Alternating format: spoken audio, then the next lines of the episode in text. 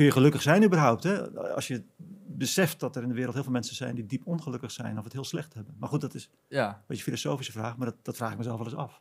Is het wel goed om altijd gelukkig te zijn? Welkom en leuk dat je kijkt of luistert naar de Podcast of Hoop. Vandaag in de studio hebben wij misschien wel de meest bekende theoloog van Nederland, Stefan Paas. ja, we gaan met hem in gesprek over religie, zingeving en het belang van gemeenschap. Podcast of Hope, moving towards happiness. Nou, leuk dat u er bent. Ehm, ja, bent Leuk u... om hier te zijn. Ja? Nou, fijn om te horen. Eh, ehm, bent u gelukkig en speelt geloof daar een belangrijke rol in? Zo, je valt met de deur in huis. Eh, ben ik gelukkig? Ja. nee, ik denk het wel. Eh, ik zou me ook wel een beetje schamen als ik zou zeggen van niet, want ik heb het gewoon heel goed. Ja. Dus eh, ik heb een baan, eh, een ontzettend lieve vrouw, leuk gezin. Ehm, ik kan mijn werk doen, creatief zijn. Krijg ik nog erkenning voor ook. Dus alle dingen zeg maar, die altijd genoemd worden als bronnen van geluk of welbevinden, Ja, eh, die hokjes kan ik allemaal wel aanvinken. Ja, dat klinkt als een recept voor geluk. Gezond, heb ik al gezegd. Ah, Ja. Ja, dus eh, ik weet niet of, of je daar een cijfer op moet plakken, maar eh, een 8 zou, wel, zou het zeker wel zijn, misschien wel een 9. ja, Speelt geloof daar een rol? Ja, denk ik ook wel. Ehm, eh, dat je leven zin heeft. Dat eh, de diepste grond van het leven vertrouwen is. Hè? Dat ik niet met wantrouwen in het leven hoef te staan. Ja. basic trust. Hm. Eh, dat het verhaal goed afloopt. Wat deel uitmaakt van mijn geloof. Dat zijn allemaal dingen, denk ik, die ehm, gel- geliefd zijn. Niet alleen door medemensen, die, voor wie het ook allemaal soms wankel is of kwetsbaar. Maar ook door God, die onverwoestbaar is. ja. Al dat soort zaken eh, spelen wel een rol in mijn welbevinden. Maar goed, ik wil ook niet het verhaal ophangen van... kijk eens wat geloof van recept voor geluk is. Want, want geloof maak je ook wel heel bewust van eh, heel veel mensen die het minder hebben. Ehm dus misschien dat we nog over moeten praten. Maar kun je gelukkig zijn überhaupt? Hè? Als je beseft dat er in de wereld heel veel mensen zijn... die diep ongelukkig zijn of het heel slecht hebben. Maar goed, dat is een ja. beetje een filosofische vraag. Maar dat, dat vraag ik mezelf wel eens af. Is het wel goed om altijd gelukkig te zijn? Ja, of het ethisch is om altijd gelukkig te Nou ja, ja, is- is dat niet vooral omdat je je goed kunt afsluiten? Voor allerlei leed of, of ellende. En ehm, Ja, nou ja. Dus, dus ja, misschien... eh, in, mijn, in mijn vak maken ze vaak onderscheid tussen geluk als gevoel, als, als, als welbevinden. mhm. Wat denk ik, wat ik net al aangaf, dat heeft gewoon een aantal bronnen. Nou, die heb je wel of heb je niet. ja, En er is geluk in de zin van wat, wat ja, in de klassieke tijd altijd genoemd werd, het goede leven leiden. Ja. Een leven dat zin heeft. Dat, en als je zo'n leven leidt, kan het best zijn dat dat gepaard gaat met gevoelens van ongeluk. Omdat je gewoon diep betrokken bent op allerlei leed en, en toestanden ja. die je wilt verbeteren. En andersom, je kunt je heel gelukkig voelen, maar het, ja, vooral omdat je gewoon een beetje ongevoelig bent voor anderen. Of omdat je gewoon ja, een beetje egoïstisch bent. ja. Dus, nou ja, hè, die cijfers geven zeg maar niet altijd veel. Ik wil altijd weten dan, gaat het ook samen met een leven dat, dat er nog een beetje toe doet ook? Ja, precies. Het is eigenlijk veel dieper dan dat. Ja, sorry voor de preek, maar dat moest ik even kwijt. Nee, nee, interessant. helemaal goed. Ja, maar ik vind eh, zelf die definitie van geluk als een goed leven leiden, dat vind ik zelf een hele fijne definitie. Als je bijvoorbeeld naar eh, de Stoïcijnen of zo. Nou ja, bijvoorbeeld. Ja, die zeggen dan heel sterk van ehm, focus je op de dingen waar je invloed op hebt. En als je je laat beïnvloeden de dingen waar je geen invloed op hebt, dan ligt jouw geluk helemaal buiten jou. Ja, En het is de bedoeling dat het in je ligt eigenlijk. ja. Nou, daar is- daar hebben ze natuurlijk wel een punt. Ehm, er is natuurlijk ook een grens aan. Je laten raken door al het leed enzovoort. Hm. Nogmaals, ik denk dat het verkeerd is om je daar helemaal voor af te sluiten. Maar we voelen ons ook allemaal aan. Neem, neem het klimaat bijvoorbeeld. Hè? Ja. Elke dag komt het nieuws binnen. Van afbrekende schotsen op Antarctica, ijsberen die zielig ronddobberen. Ja, Eh, nou, die berichten zijn niet best. En daar kun je ontzettend depressief van worden. Vooral omdat je al machteloos voelt. Dus ergens moet je ook een, een balans vinden van wat laat je toe. Eh, om, om- zodat je wel verantwoordelijk mens blijft. Hm. Niet in een soort zalige ja, roes je voortbeweegt. Eh, en tegelijk dat het wel leefbaar blijft. Maar Ja. zou het dan misschien mogelijk zijn om het je niet te laten beïnvloeden, maar dat je wel als een soort van verantwoordelijk mens eh, iets probeert te doen? Of laat je het dan überhaupt jou al beïnvloeden als je erover nadenkt? Het is een moeilijke eh, voor, mij is, voor mij is dat niet mogelijk, denk ik. Nee, ik, ehm, ik denk dat zeg maar, compassie, betrokkenheid bij je medemensen wel, toch eigenlijk via de buik gaat. Je, je, je wordt Ja. geraakt. Ja. De, je, de tranen springen in je ogen, of je, je probeert je in te leven. Of, het raakt je en dat brengt je tot actie. Of niet, wat soms schuldgevoelens oplevert. Hm. Eh, je kunt niet de hele wereld op je nek nemen. Eh, dat is de andere kant natuurlijk. Maar ik geloof niet dat, dat het heel... Ja, voor mij zou eh, het heel lastig zijn om me kunnen voor te stellen dat je heel onbewogen kunt zijn. En tegelijk wel heel verantwoordelijk. Dan wordt het wel een heel rationeel ding. Of zo. Ik weet niet zo goed hoe dat werkt. Maar goed, ja, ik ben geen computer. ik maak dat soort afwegingen toch meer eh, emotioneel, denk Ja, ik. ja. Ja. Ja, en we hadden het net al over zingeving. ja, En dat krijgt u dus een, via het geloof. onder hoort- andere, ja. Ja, nou, je hoort wel veel gelovigen zeggen dat, dat het eigenlijk geloof essentieel is als je zin wil geven aan je leven. ja. Bent u het daarmee eens? Nou, ehm, het, is heel, het is heel moeilijk om dat soort vragen in het algemeen te beantwoorden voor alle mensen, omdat het ook heel gauw pedant klinkt. Hè? Ja, Je, je, je doet er eigenlijk ook de zingevende anderen tekort soms. Ik kan voor mezelf sprekend, kan ik mezelf niet anders voorstellen dan als gelovige. Dus dat, dat grotere verhaal van God en, en, en de schepping en van Jezus, eh, dat is voor mij zeg maar, de, de, ja, de omgeving waarin ik mijn eigen verhaal leef. ja, En die ook een soort ultieme zin geeft aan alles wat ik doe.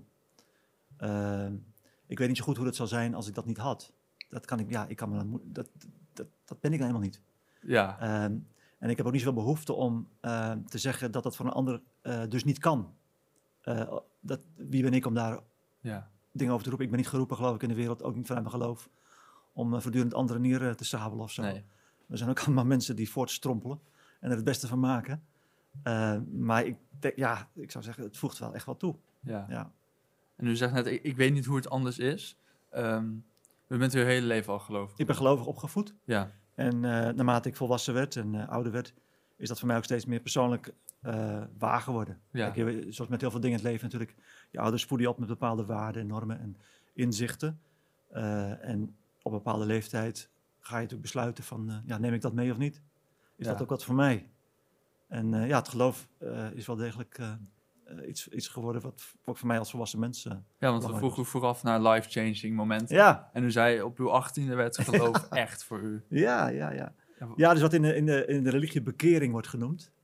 Ehm, wat ook maar een technische term is, maar voor een ervaring die ik inderdaad onderging op mijn achttiende. Waarin ik veel bezig was met geloof, met de vraag, ook, is het dat voor mij en, en kan ik dat überhaupt opbrengen? Want ehm, eh, eh, nou, het kan ook soms voelen als een last bepaalde manier. Van, eh, kan ik dit leven leiden? Ja, kan ik aan het voldoen aan die, aan die normen. En ehm, ehm, ik herinner me nog, dat is natuurlijk een hele tijd geleden, ik ben nu 52, ik was toen 18, ehm, dat ik, voor- ik, denk, ik denk dat ik aan het bidden was of zo. En ik was eh, in de Bijbel aan het lezen.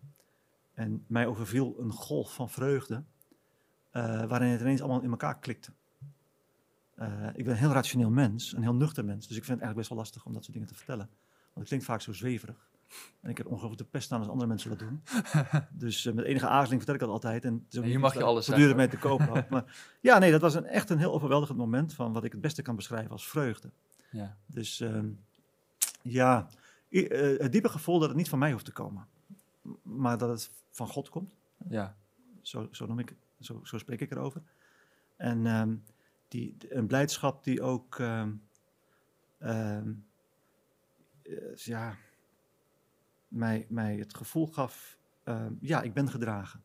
Eh, ik heb toekomst, ik ben geliefd. Dat, dat denk ik vooral, ik ben geliefd, ja, wat er ook gebeurt. En dat is altijd me wel bijgebleven. Natuurlijk niet, niet dezelfde emotionele intensiteit. Ik heb drie dagen zingend door het huis gelopen. Wat ik mijn ouders eh, eh, liever niet had aangedaan. maar dat, is, dat is, ja, dat is, is extase. ja, ik denk dat het ook gezond is en goed dat het daar niet bij blijft. Maar net zoals verliefdheid. ja. Maar die liefde is, is bij me gebleven. Dus ja, nee, dus, dus ehm, dat is wel, wel degelijk ehm, een eh, heel belangrijke bron van, van zingeving, van eh, volharding, van hoop, van een zekere ja, vreugde. Ik kan me niet voorstellen hoe dat is, dat gevoel. Nee, Dat ja, goddelijke gevoel. ja, maar ja.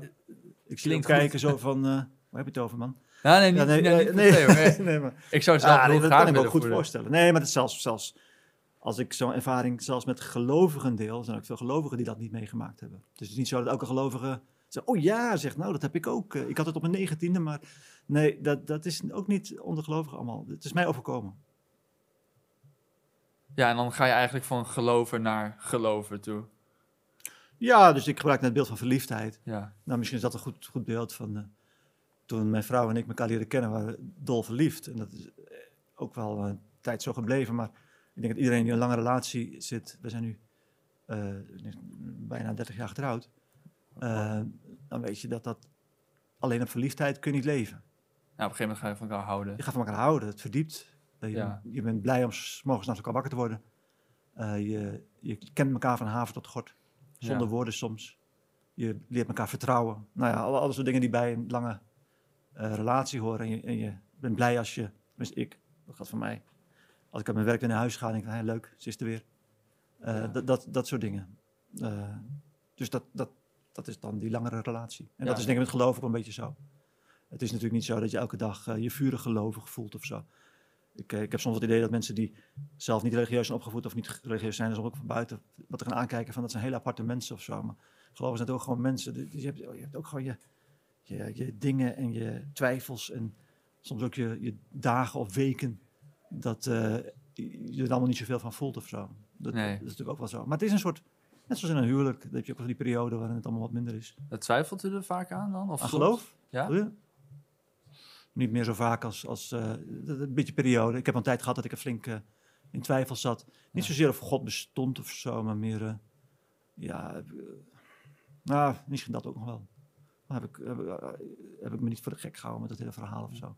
Maar ja, kijk, dat leidt dan toch weer tot bezinning, tot reflectie op jezelf. En ik, ik heb toch wel ontdekt, ik, kan mij, ja, ik bevind mijzelf als gelovige, zeg ik dan vaak. Als ik mezelf ga onderzoeken, zie ik toch, ik ben gelovig. Ja. En Dat- zou het uitmaken als u uw hele leven voor de gek heeft gehouden? Maakt dat dan uit? Ja, dat is ook een nuchtere vraag. Misschien wel niet eigenlijk. Want eh, het levert een goed leven op. Ja, Een zinvol leven. En eh, waar ook volgens mij ook wel goede dingen uit voortkomen in het algemeen. Eh, als ik voor mezelf spreek, maar ook voor een aantal mensen die ik ken. Ik geloof dat C.S. Lewis, een van mijn grote helden. Ik zie af en toe zie je zijn grafsteen langskomen Ja. hier. Oh, hier is hij net. Eh, Engelse schrijver, eh, literatuurwetenschapper. Ook eh, iemand die de, de schrijver van Narnia-boeken en zo. Ja. Die, die zegt dat geloof ik zelf ergens ook. Mocht ik, aan het eind, mocht ik ontdekken ooit dat het, het hele verhaal van Jezus niet klopt, zegt hij dan, nou ja, dan nog zegt hij, sterf ik liever aan de kant van Odin dan aan de kant van de reuzen. Hij was echt in de Germaanse mythologie. Maar hij bedoelt mee, ik sterf liever aan de goede kant, ook al is het dan misschien niet waar, ja, dan aan de kant die niet deugt of die niet, ja, waar ik gewoon niet door geïnspireerd raak, waar ik hopeloosheid, ja. dat alles maar plat is en materie is.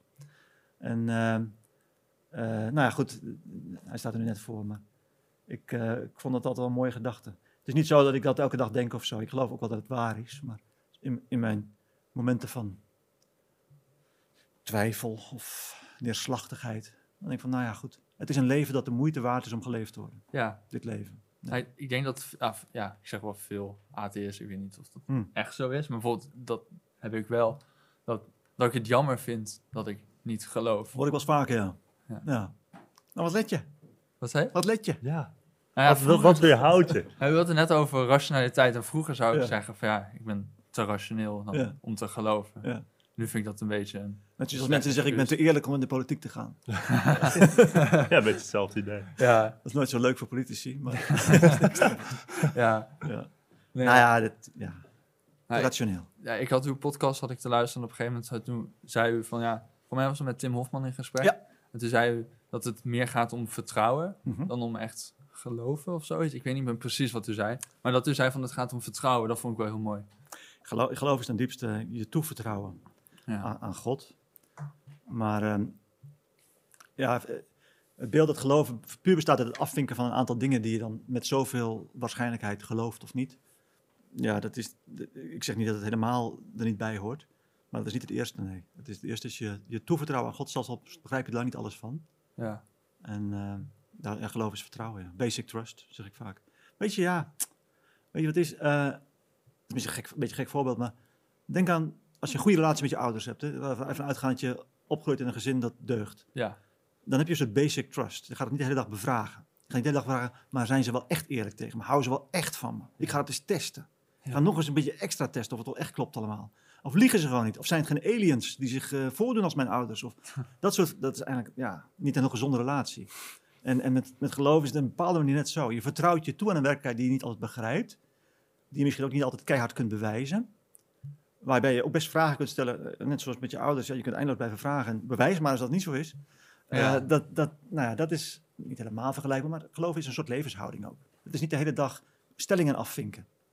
Ja, Ja, ja, dus je zegt als het ware, de relatie die ik heb met God, dat is een, een goede. En dan, dus om die reden hou je het maar zo en stel je er misschien dan niet te veel vragen bij. Nou, dat doe je ook wel, maar je moet je realiseren dat ehm, als geloof in de eerste plaats vertrouwen is, dan is dat wat anders dan een hypothese die je constant aan het testen bent. Ja. Dus ik ben ook wetenschapper. Dat doe ik graag. Hè. Ik, ik, ik, eh, de hele dag ben ik in mijn werk bestaat uit het opstellen van hypothesen en die testen. Hm. En het is ontzettend leuk als het dan niet klopt. Het is eigenlijk veel leuker als het wel klopt. Hypothese aftesten is veel leuker. Ja. Omdat je dan verder komt. Ja. Dan denk je van, hé, hey, eh, dat blijkt dus niet te kloppen. Er is een nieuwe eh, theorie nodig. Of, of we hebben nieuwe data nodig, of wat dan ook. Maar met heel veel dingen in het leven is dat natuurlijk niet zo. De basic trust dingen is dat vaak niet zo. Als je zo met je geliefde omgaat, of met je ouders, of zelfs met je hond, ja. eh, dan eh, wordt het niet zo heel veel soeps. Nee. Dus we moeten denk ik altijd onderscheid maken tussen wat voor een domein van het leven heb je het. Er zijn domeinen van het leven waar constant bevragen, constant analyseren, constant testen heel goed werkt. Maar er zijn niet zo heel veel domeinen. Hm. Als we van het leven een laboratorium maken, dan eh, word je heel ongelukkig. en, en dan hou je ook niet zoveel relaties over. En ik zou zeggen, de relatie met God is natuurlijk een unieke relatie. Kun je nergens helemaal mee vergelijken. Maar zou ik zelf dichter bij de relatie met mijn geliefde en bij mijn ouders zetten, dan bij een hypothese die je constant aan het testen bent. Hm. Dat is een beetje zoals ik het allemaal nu probeer uit te leggen. Ik heb er samen met een collega ook een boek over geschreven. Dan heb, dus dat, dat, nou, als je wat meer tijd hebt, moet je dat maar eens lezen. Maar als ik het in vijf minuten probeer uit te leggen, dan zou ik zeggen... eh, het zit dichter... Ja, het is in die relationele sfeer. Het is, en, en relaties hebben altijd te maken met vertrouwen. En niet in de eerste plaats met constant testen. Het is natuurlijk wel anders als je op een gegeven moment ontdekt dat iemand niet betrouwbaar is. Of dat iemand niet deugt of zo Hm. Ja. dan kom je in een wat wantrouwiger relatie terecht. Ja. En vertrouwen komt te voet en gaat te paard. En dat kan natuurlijk ook, mensen kunnen natuurlijk met, in geloof al meemaken dat ze teleurgesteld raken in God. Of niks horen of niks merken of wat dan ook. En dat het dan op een gegeven moment eh weg hebt. Mensen kunnen geloof verliezen natuurlijk. Ja. Dat, dat is zonder meer zo. Maar goed, dat is bij mij eh, niet gebeurd. Ja, dat is mooi. Ja, want- Maar, Tot, ja, tot nu toe, hè. ik ben ook wel mens, maar ja, het- Ja. Eh, maar wat heeft u er eigenlijk dus toe gezet van, om te zeggen, ja, God is echt. En, en hoe ervaart u God dan, als het ware? Wat, wat, wat, wat is het? Nou, je zou kunnen zeggen, voor een, voor een deel is het hele nuchtere antwoord. Ik heb het meegekregen en nooit een reden gezien om het eh, te verwerpen. Ja, ja. Zoals sommigen thuis leren van muziek te houden of van kunst. En Mm. dat gewoon altijd leuk zijn blijven vinden. En er zijn ook kinderen die zeggen van, eh, ik ben eigenlijk blij dat ik het huis uit kan, kan ik eindelijk stoppen met piano spelen. Wat altijd moet voor mijn ouders, maar nou, ja, dat, dat is een, een kant van het antwoord. Ehm, dus dat het een soort bevre- eh, een bevrediging geeft, een, een zin, een, een perspectief op de werkelijkheid. Dat als je ouder wordt wel verdiept en uitbreidt en intellectueel opgetuigd wordt. Maar wat ik nooit reden heb gezien om te verwerpen. Daarnaast speelt natuurlijk een rol dat ik, ik ben theologie gaan studeren. eh, ook reflectie, nadenken, de bronnen bestuderen. eh, filosofisch ermee bezig zijn. Dus ehm, eh, wel degelijk ook nadenken over bijvoorbeeld, is het redelijk om in God te geloven? Wat ik al zeg, ik heb met een collega samen er zelfs een boek over geschreven. God bewijzen heet dat. ja. Dus, dus ook die kant is natuurlijk een deel van mezelf.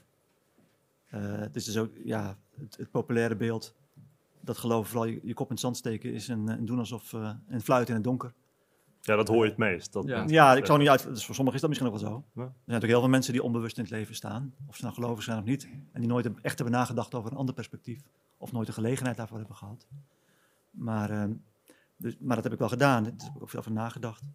En verder, ja, de ervaringen die je opdoet. Ehm, het is een, als je op een bepaalde manier in het leven gaat staan, dat zul je altijd wel merken. Of je nou een bepaald beroep kiest, of een bepaalde eh, eh, hobby beoefent, het bevestigt zich of niet. Je gaat in een soort weg in het leven en die verrijkt zich of verdiept zich en bevredigt je en biedt steeds meer. Of op een gegeven moment is het klaar.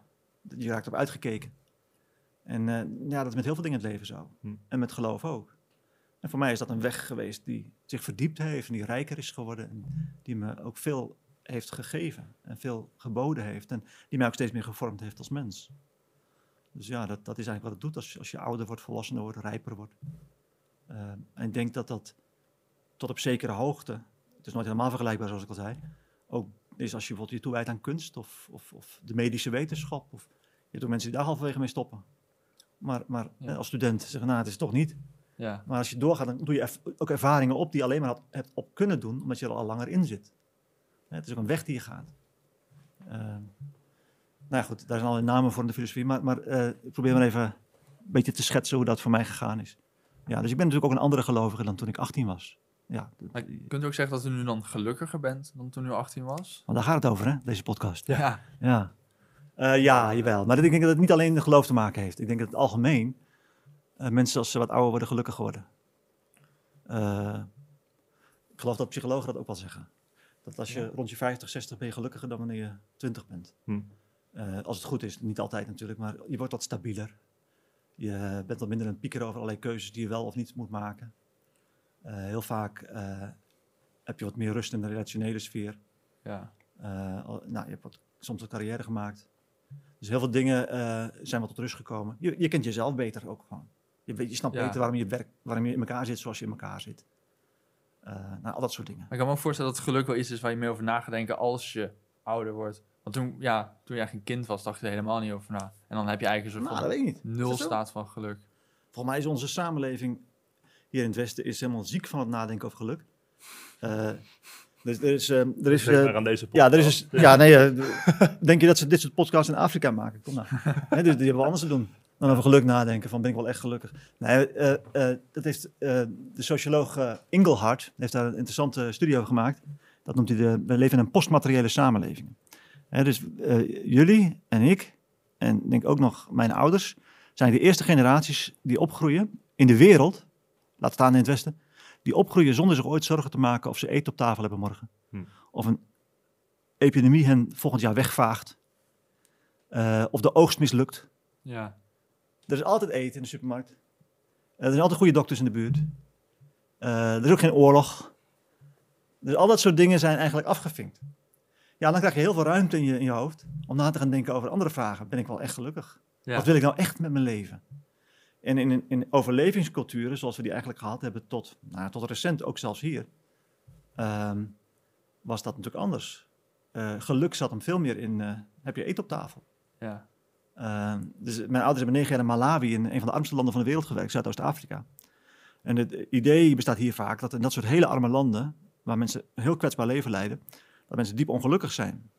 Nou wil ik daar niet romantisch over doen, want er is ook inderdaad, er zijn ook veel mensen best wel ongelukkig. ja. Het is ook een lastig leven. En toch is het niet zo dat mensen per definitie heel ongelukkig zijn als ze in zo'n overlevingscultuur zitten. Want er is ook veel onmiddellijk gewin, zeg maar, onmiddellijke bevrediging. Eh, als je inderdaad morgen het gelukt is om vandaag eten te hebben en je hebt nog wat over voor morgen, topdag. ja. Dus dat geeft ook een soort onmiddellijk eh, geluksgevoel. Ehm, en ehm, nou ja, nogmaals, je moet daar niet over gaan romantiseren van, ach, eigenlijk hebben die mensen het veel beter dan wij of zo. Dat is natuurlijk flauwekul. Eh, je gunt die mensen ook enige bestaanszekerheid. Er zijn wellicht wel dingen die we dan kunnen leren van die instelling. Ja, dat, dat is moeilijk te zeggen. Ik, op een bepaalde manier is het ook onontkoombaar dat die welvaart die wij hebben ook leidt dus tot eh, meer piekeratie Ja. en ook meer psychisch eh, leed. Eh, dat moet je niet vergeten, de, depressies en dat soort zaken, burn-out Ja. van de jongeren. Dat neemt allemaal wel toe in een samenleving die heel welvarend is, waar alles heel snel gaat, waar heel veel keuzes zijn. ja. Ja, nou ja, dat voelt als een enorme vrijheid, die, al die keuzes, maar dat betekent natuurlijk ook eh, dat je heel veel dingen, eh, eh, dat je steeds moet nadenken over wat je moet kiezen. Dodelijk vermoeiend ook. Religie lijkt me wel iets dat daar dan in kan springen en kan zeggen. Hè, en een beetje richting kan geven, misschien voor mensen die dan dat zijn verloren en nadenken over. Kan, ja. Dus, ja, ja. ja. Kijk, eh, religieuze mensen zijn ook mensen van deze tijd. Ja. Dus die, zijn wel, die hebben dezelfde vragen, natuurlijk in dezelfde levenssituaties. Dus ook jonge gelovige jongeren zitten ook de hele dag te piekeren van... eh, wat wil ik eigenlijk gaan doen? ja. Mm, Natuurlijk, eh, tenzij ze theologie gaan studeren. Ja. ik kan het iedereen aanbevelen. Eh, maar, eh, nee, dat is gekheid. Maar, maar eh, natuurlijk, dus die, dat zijn ook jongeren van deze tijd. En, en ook, eh, eh, christenen hebben ook een midlife crisis. En weet ik het allemaal niet. Natuurlijk, laten we niet elkaar voor de gek houden. Geloof is geen recept voor, nou, de overkomt je geen probleem. Maar het is wel waar, denk ik, tot op zekere hoogte in elk geval. Als je opgroeit in een cultuur, gezin, samenleving, als mens waar een zekere ja, mentale kaart bestaat van wat is het goede leven, een moreel programma, laten we zeggen de Bijbel Hm. of de Koran. Eh, een omgeving die dat ook steunt. Voorbeelden, rolmodellen, die laten zien van, nou, dat is nou goed leven. Al dat soort dingen kunnen wel ehm, helpen. Als je helemaal aan je lot bent overgeleverd, of als je hele omgeving ook zegt van, joh, je, kies maar, hè, het is allemaal goed. Eh, dat is niet altijd lekker voor je. Eh, dus in die zin eh, kan het wel helpen.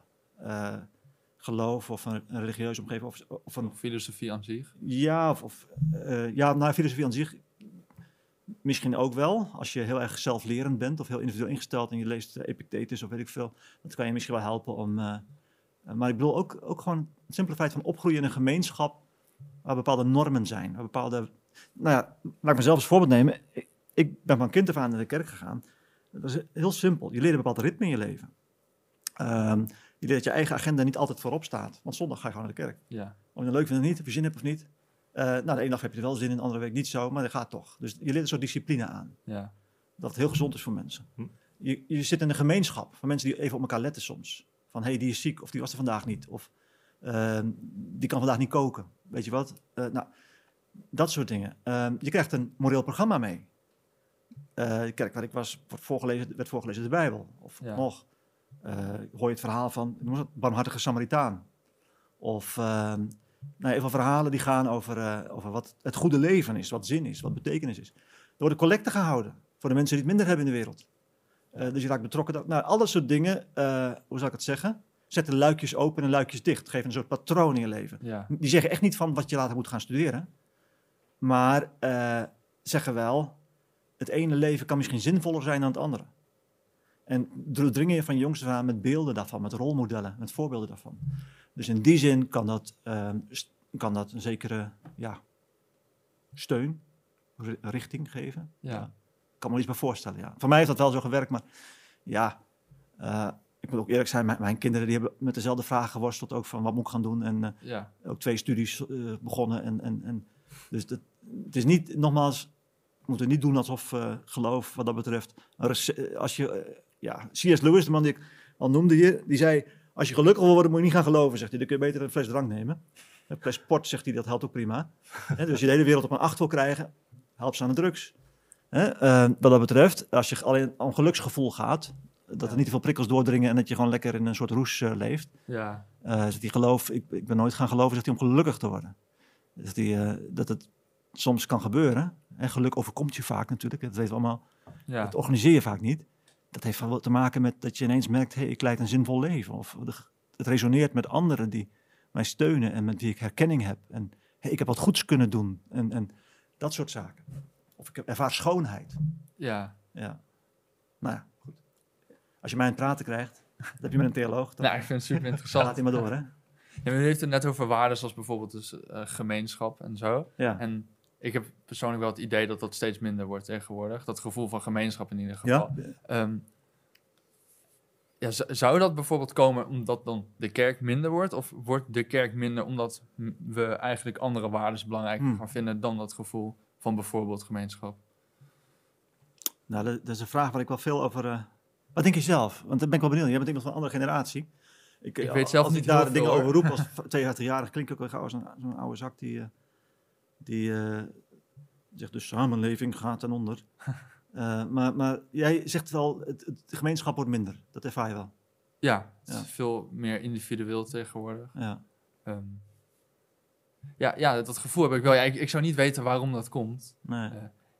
Individualisering noemen we dat, hè? Ja, Ik denk, niet, ik denk niet dat het alleen een gevolg is van de ontkerkelijking. Ik denk meer dat je processen over de hele samenleving breed ziet, waar ook de kerk onder leidt. ja, eh, van, van dat mensen zich minder graag in hechte gemeenschappen ophouden. Dus dat kun je op allerlei fronten zien. Op, in het gezinsleven zie je dat misschien aan eh enorme hoeveelheid echtscheidingen, veel groter dan vroeger. Eh, op meer verenigingsvakbonden die het moeilijk hebben. Dus allerlei, vandaag zie je natuurlijk ook aan de politiek steeds meer zwevende kiezers, steeds minder voorspelbaar eh, kiesgedrag. ja. De grote partijen van vroeger, waar zijn die gebleven? Ja, alleen de VVD houdt het een beetje vol. Ehm, dus, dus al dat soort dingen, over de hele samenleving zie je dat wel. Ja, hoe dat komt? Ja, wisten we dat nou maar. Hè? En vooral, kun je er wat aan doen? ja.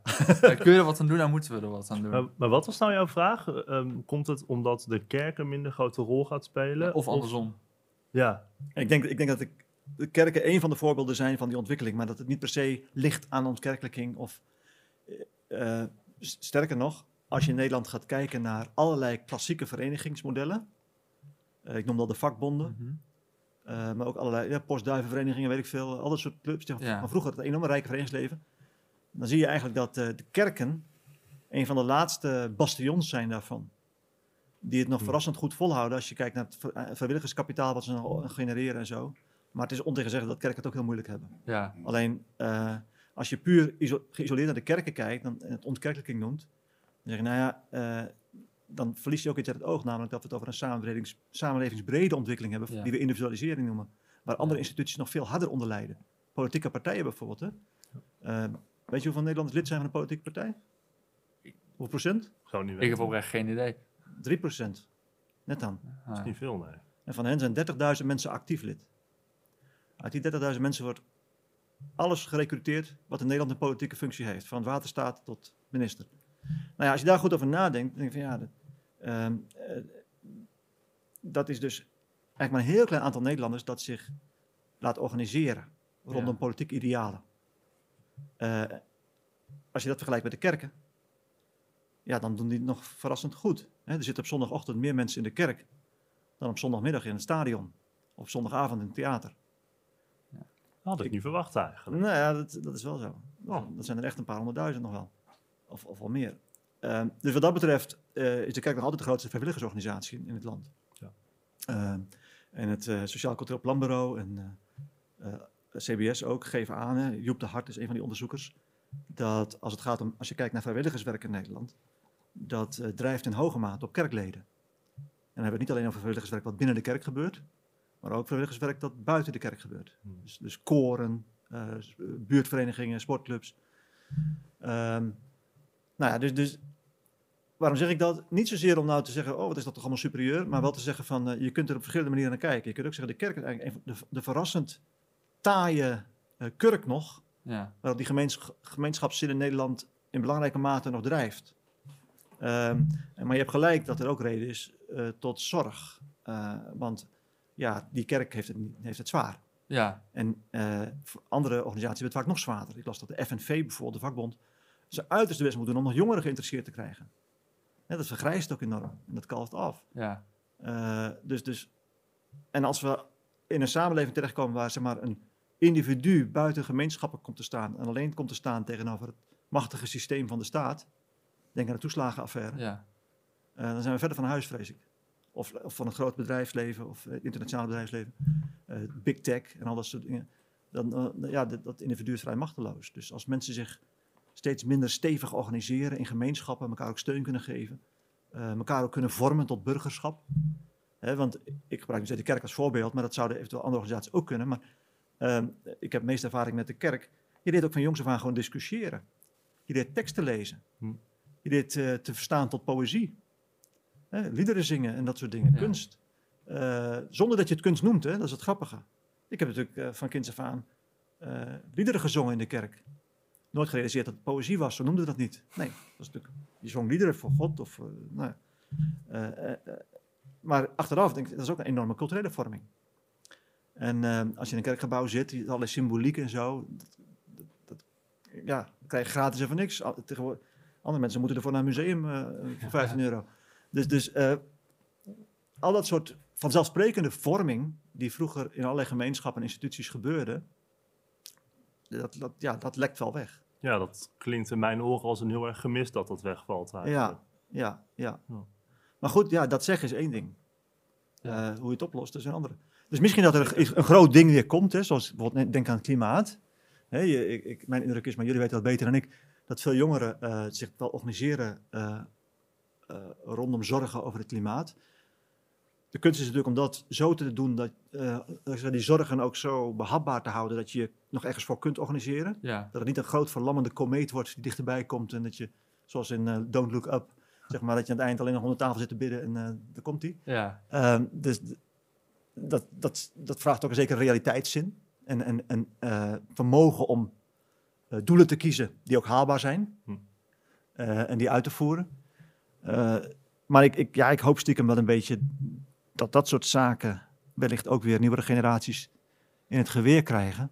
Om, eh, Dat is wel essentieel, denk ik. Als Ja. je zoiets groots wil oplossen, dan moet je het wel samen doen. ja, Ja, het ding is wel, als je je gaat organiseren om zoiets heen, eh, om zoiets heen dan mis je al die symboliek en, en de kunst die daar dan bij komt kijken. nou ja, dat, is, dat ben ik met je eens. Ik vind het een scherpe opmerking hoor.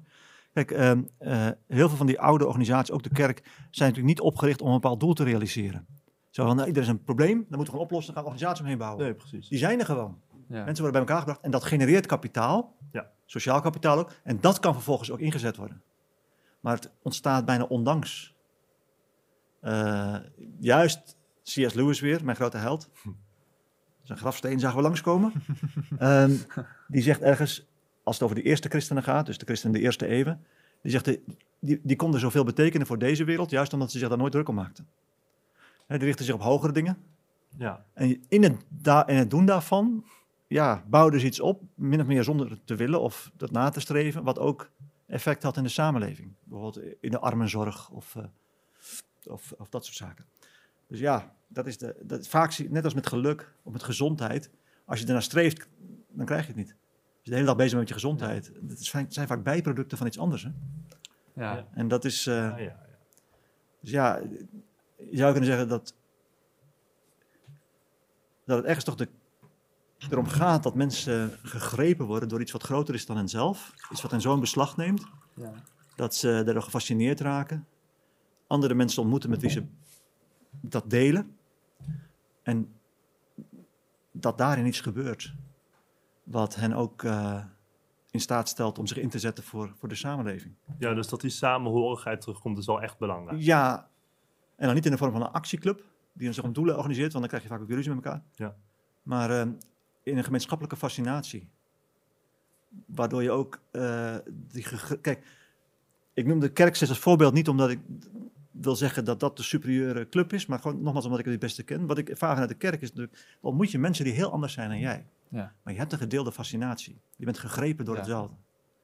En dat is ontzettend belangrijk. Ja, en overeenkomstige normen en waarden is Ja. belangrijk. Ja. En daardoor ga je ook een beetje van elkaar houden. Hm. Ehm, en elkaar verdragen. Ja, en dan luister iets, iets lager zetten dan lat. Je gaat elkaar verdragen. En soms ook een beetje van elkaar houden. Eh, want het, soms, soms is het ook wel eens lastig hoor. Eh, nee, ja, in de kerk ontmoet je natuurlijk heel veel mensen die, die totaal eh, andere achtergrond hebben. Sociale klassen komen. eh, eh, eh, meer of minder geleerd hebben zichzelf te verwoorden. politiek een heel andere voorkeur hebben. Hm. Dus het enige, wat je, het enige wat je deelt, maar tegelijkertijd ook iets heel bijzonders, is dat geloof. Je deelt tenminste iets. Ja, en dat is wel een sterke binding die ook eh, eh, burgerschap genereert. Want je leert dus, met, ja, je moet het met elkaar wel proberen zo'n club in stand te houden. Laat ik Ja. even een beetje huiselijk zeggen. En dan, moet je, ja, dan zit je om een tafel met elkaar, vergadering over begroting.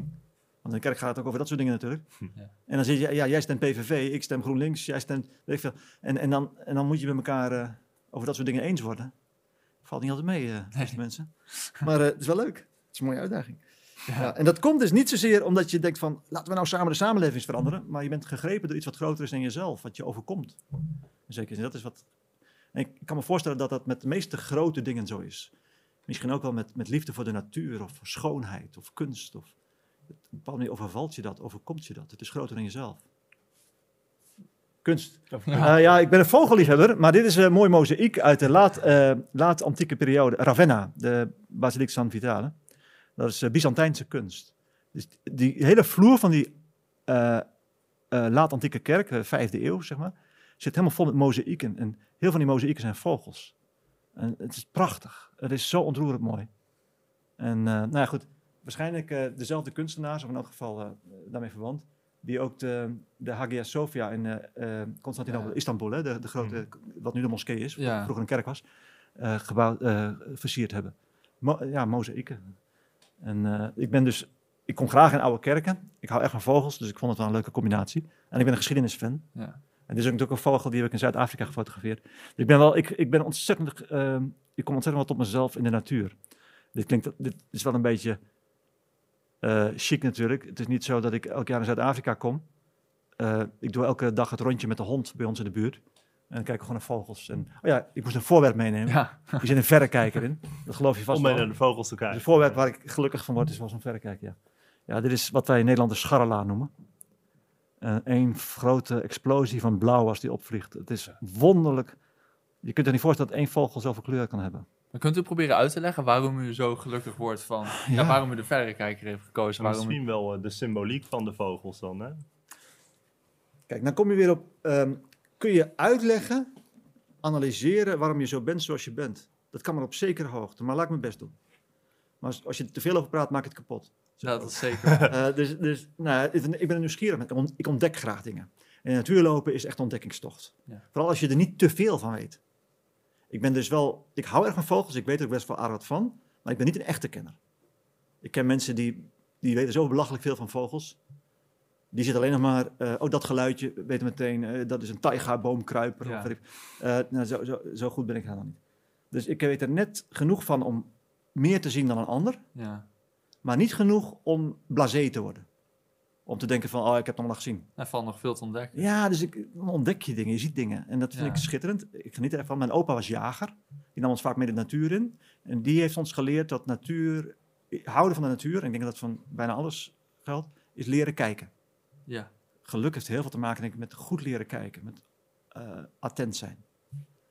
Ehm, dus je ontdekken, ja, dit was ook, ehm, deze leeuwen, die hebben gefotografeerd in Karoo eh, National Park in Zuid-Afrika.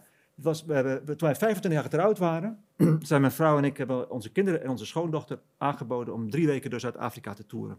Ik heb daar vrienden en collega's, we konden in huizen terecht, een, hele organisatie, maar een ontzettend leuke reis. Alleen we zagen geen leeuwen. Een Krugerpark geweest, maar geen leeuw gezien. En de allerlaatste dag van onze vakantie, we waren terug aan het rijden, gingen we door Karoo Provincial National Park. En op de allerlaatste dag lagen er twee leeuwen langs de kant van de weg. Dat zijn deze twee. En die heb ik gefotografeerd. Lekker in de wind. Geweldige dieren, hè? Dat lijkt me echt machtig. Ja, Ja. toch? Ja, toch? Nou ja, goed. ehm, ehm, eh, dus dat heeft te maken met het avontuur, met het ontdekken. En dat is natuurlijk ook in mijn werk. Ja. Eh, eh, ja, als wetenschapper ben je ook de hele dag bezig met je nieuwsgierigheid bevredigen. En, en eh, puzzels oplossen. Hm. En nieuwe dingen ontdekken. Dus dat is al heel erg een drive van me. Ehm, dus ja, ik ontdek graag dingen. Dus ik denk dat het, dat, het, dat, dat voor mij... Is dat nodig voor, om, om je goed te voelen? Dat dat constant ontdekken, nieuwsgierig Ja, dat is voor mij wel een belangrijk iets, ja. ja, ja. Ik, ben, eh, ik, doe graag, ik vind het ook lastig om heel lang hetzelfde werk te doen. Ja. Ik ben wel iemand die graag nieuwe dingen probeert. Eh, ja, zeker wel. Wordt het Ja. dan snel saai of heeft u gewoon echt een drang om dus nieuwe dingen te ontdekken? Ja, nee, ik ben, ben geen ADHD'er of zo, maar dat, ik- dat ik steeds weer van de een naar het andere moet. Maar als het gaat om ideeën, dan eh, vind ik dat wel heel leuk, ja. ja, ja. Dus ik heb net gehad over die basic trust. eh, die, die voor mij heel belangrijk in het geloof ligt, maar ook in mijn gezin. Ja. Het thuisfront is gewoon goed, stabiel, veilig. Ja. We houden van elkaar. Ah, ons gezin afgelopen zomer. Eh, nou ja, dat. We houden ontzettend veel van elkaar. Het is, het we hebben het gewoon goed samen. Daar ben ik heel dankbaar voor. En Ja. ik realiseer me ook echt dat het niet vanzelfsprekend is en dat het een enorm geschenk is. Daar ben ik elke dag heel dankbaar voor. En een ander life-changing moment Ja. u zei was de geboorte van uw kinderen. Ja, ja, nou ja, goed. eh volgens mij komt nog een foto langs van onze zoon die met mijn oma aan het voetballen is. Die uh, zag ik ook nog ergens. Maar goed. eh, zien. Oh ja, nou, kijk, ja, dit is mijn, mijn lieve oma, die is, die is in 2011 overleden, was bijna 100. En dit is onze oudste zoon, die is nu 27 en, en, en getrouwd. Ehm, maar hier voetballen ze samen. Mijn oma is daar, eh, zo denk ik, zo'n 90 of zo. Geweldig. Ja, ja bij, hun, eh, bij het huis van mijn oma. Ja, we, we, ik- we zijn echt een familiemens. Ja. Ehm, niet dat we bij elkaar de deur plat lopen, maar wel... ehm, ik, ja, die relaties zijn gelukkig goed bij ons. En eh, ik, eh, ik hield ook heel veel van mijn grootouders. En mijn vrouw hield ook erg veel van mijn oma. Dus die zijn, die zijn gelukkig heel oud kunnen worden. En eh, nou ja, dan zie je die, die lijn van de generaties, zeg maar. Dat, eh, dat beeld ik daar even uit. Dat is, dat is gewoon belangrijk. Dat je bij elkaar thuis kunt komen, dat je op elkaar aan kunt. Ja. Dus die stabiliteit aan de ene kant. En aan de andere kant gecombineerd met de avonturen van, in het rijk van de geest. Laat ik het zo maar zeggen. Nieuwe ideeën ontdekken. Ja. Dat past wel erg bij mij, ja. Dat, eh, dat ben ik. Ja. En ja, dus aan de ene kant gewoon een hele saaie, saai iemand die liefst gewoon op de bank zit met zijn vrouw. En aan de andere kant iemand die heel graag met nieuwe ideeën stoeit en ontdekt. En de natuur ingaat en ontdekkingstochten organiseert voor zichzelf. En, ja. ja, dat, dat, Misschien voelen de avonturen ook wel gewoon fijner als je goed thuis kan komen. ja, natuurlijk. Ja, ja, ja. Ja, ja het, is, het is voor mij geen vlucht of zo. nee, nee. Het is echt eh, gewoon genieten. Maar ook weer goed thuis kunnen komen. En dat is toch eh, wat het ware zwerven is. Ja. Dat je ook weer een haven hebt waar je in terug kunt komen. Is dat altijd al zo geweest? Geen vliegende Hollander, zeg maar. Is dat altijd al zo geweest? Of is er een moment dat u dat heeft beseft? Ja. Is dat, wat is dat er zo geweest? Ja, waar het net over had, wat fijn voelde thuis en, en hoe je met je familie in verband staat. Ehm, ja, jawel. Eh, je bedoelt waar ik opge- eh, opgroeide bijvoorbeeld, eh, bedoel je dat? Of ons eigen gezin? Ja, of je dat gevoel altijd al hebt gehad. Ja, nou ja, de familie is altijd wel belangrijk geweest. Ja, ik, ik ben wel opgegroeid in een hecht gezin. Ja. Ja. Ehm, en als, als kind was ik wel... eh, ik was wel la- eh, lastig voor mezelf. Het heeft wel even geduurd voordat ik eh, er was, zeg maar. Ja. Eh, heel rijk fantasieleven, maar tegelijk sociaal een beetje onaangepast. En dat heb je vaak met slimme kinderen. Die hebben vaak moeite om het bij elkaar te krijgen. Het fysiek, het sociale en het, en het denken. Ja. Dus gewoon net de verkeerde dingen zeggen tegen iedereen en zo. En leeftijdsgenoten. En Ja. onhandig zijn op het moment dat... Nou, dat, dat, dat ken je misschien nog niet. Dus, eh, dat heeft, ja, dus ik moet zeggen dat ik in op mijn kindertijd niet echt met heel groot plezier terugkijk. Oh, ook Dat geen plezier daaraan dan? Nou, ik vond het wel lekker om volwassen te worden. Het Voor mij, ik kwam beter in vorm naarmate ik ouder werd. Ah, Vond ik zelf, ja. Ja. ja. Dat heeft niet, dat heeft niet te maken met mijn ouders of zo, die hebben best wel gedaan. Maar eh, dat is meer gewoon, ja, ik, ik, ik was wat ingewikkeld, denk ik. Ja. Is dat iets waar je dan op moet wachten tot je ouder wordt? Of kun je daar gewoon meteen mee aan de slag gaan als je in die situatie zit? Nou ja, ik ben geen psycholoog, dus eh, dat weet ik niet zo goed. Maar wat ik wel meen te zien, ik heb natuurlijk jaren uh, lang gewerkt in het onderwijs. Ik heb zelf ook kinderen. ehm, dat eh, eh, er zijn een aantal elementen in ontwikkeling. Zeg maar het sociale, je eigen stabiliteit, gewoon zelfvertrouwen. Maar ook eh, intellect of intelle- intellectuele ontwikkeling hoort er ook bij. Ja. En dat heeft ook met fantasie en met. eh, en, en voor die drie bij elkaar zijn, bij sommigen is dat heel vanzelfsprekend. Maar dat zijn vaak, vaak mensen met weinig verbeeldingskracht. Die gewoon sociaal heel handig zijn, heel makkelijk contact te leggen, goed in sport zijn. Die zijn vaak sneller, Ja. liggen beter op school. De kinderen die het lastig hebben, zijn vaak de kinderen die, die eindeloos piekeren en dromen. En, en constant scenario's bedenken, zijn ook banger dan andere kinderen. Want ze zich veel meer kunnen voorstellen wat er allemaal mis kan gaan. Lichamelijk vaak net motorisch wat minder ontwikkeld zo. Dus dat, nou, dat, daar hoor ik meer bij. Ja. En ehm, eh, dat zag ik bij mijn eigen kinderen ook wel. En die, worden meestal, die komen meestal beter in vorm als ze wat ouder worden. Dat heb ik mijn kinderen ook altijd gezegd, en dat klopt ook wel. Maar het lijkt me wel een minder bij elkaar saaie komen. groep om bij te horen. Ja, Misschien wel zwaarder, maar... ik was als kind natuurlijk ook wel graag soms dat ik eh, gewoon heel goed kon voetballen en bij alle vriendjes eh, eh, op verjaardag kon komen en heel geliefd was of zo. Ja. En wat minder dan te, minder zat na te denken en minder te schaken in mezelf of boeken te lezen of wat dan ook, die andere kinderen nog helemaal niet lazen. Ja. Maar het is wat het is. Natuurlijk, als ik op terugkijk, denk ik van ik ben blij dat ik zo was. ja, anders zou je leven er nu heel anders Exact, uitzien. tuurlijk. Ja, nee. Ja. Eh, dat heeft me heel veel gebracht. Eh, maar goed, als kind, ja, dan, dan voel je je natuurlijk wel eens alleen. Ja. En, en, en, en dan zit je ook wel eens te janken en denk je van... eh, of je snapt het gewoon niet, hè? dat is het meer. Want eh, je kunt dus... Ik las boeken natuurlijk van ver voor mijn leeftijd. En eh, ik was met dingen bezig. Ik, op de, in de derde klas van de lagere school, dus wat is het, groep vijf... was ik Grieks aan het leren voor mezelf. Dus dat vond ik, vond ik heel leuk allemaal, allemaal die, nerder, die nerderige dingen. Ja. Eh, en, en ik dacht ook dat andere kinderen dat leuk vonden. Dus dan praat ik daarover veel te veel natuurlijk. Ja. Een soort obsessies. En dan, eh, ja, dan merkte je dat aan de feedback wel dat dat helemaal niet goed overkwam. Maar je hebt niet, eh, als kind heb je natuurlijk niet eh, de reflectie van mogen om te snappen waar dat ook komt. Dus je voelt je alleen maar afgewezen. Ja. Dus dat is, dat is niet leuk. Dat is, nee. En ik groeide natuurlijk ook op in een tijd dat, dat daar ook op school ook niet heel erg reflectief over gedaan werd. Er was geen schoolpsycholoog of zo waar je dan eens mee kon praten. Wat. Nee, dat moest je allemaal zelf een beetje uitzoeken. Dus ja, nou, dat, was niet zo, dat was niet zo leuk. Maar ja, als ik op terugkijk, denk ik van ja, het was ook wie ik was. En Ja. het, het, het heeft me ook gemaakt wie ik ben. Ja. En nogmaals, eh, dat soort kinderen, die knappen meestal op als ze ouder worden. Dan komt het een beetje bij elkaar. Dan krijg je meer zelfvertrouwen, je wordt sociaal wat handiger. Eh, je leert beter doseren. Ja. Wanneer mensen wel willen horen dat hele verhaal van Grieks en wanneer niet. Ja. En dat soort dingen. En je kan dan opeens Grieks, dat is ook super handig. ja, voor theoloog wel, ja. ja, ja. ja, ja, ja. Nee, mooi. Ehm, we zijn een beetje aan het einde van de podcast. Vast wel. En we vragen altijd als afsluiter of onze gasten een eh, tip hebben voor iedereen die luistert. Ehm, dus bij deze. Een tip over geluk? Ja, het liefst wel, maar Nou ja, eh, ehm, laat ik anders zeggen. Kijk, de mensen die ik ontmoet, die ik het ongelukkigst vind en ook het meeste ongeluk verspreiden, Ja. zijn bijna altijd de mensen die vinden dat het leven hen meer had moeten bieden dan ze gekregen hebben. En dat het eigenlijk de schuld is van anderen. Mensen die dus waak voor zelfoverschatting. We leven al in een tijd eh, waarin we allemaal getraind worden om lichtelijk narcistisch te zijn. En voortdurend jezelf te presenteren dat je veel beter bent dan je bent en zo. En sommige mensen gaan ook echt niet geloven. Ja. Eh, maar het helpt wel heel erg om eh, een zekere nuchtere, realistisch beeld van jezelf te hebben. En ook te zien dat, eh, nou ja, soms op een gegeven moment is het wat het is.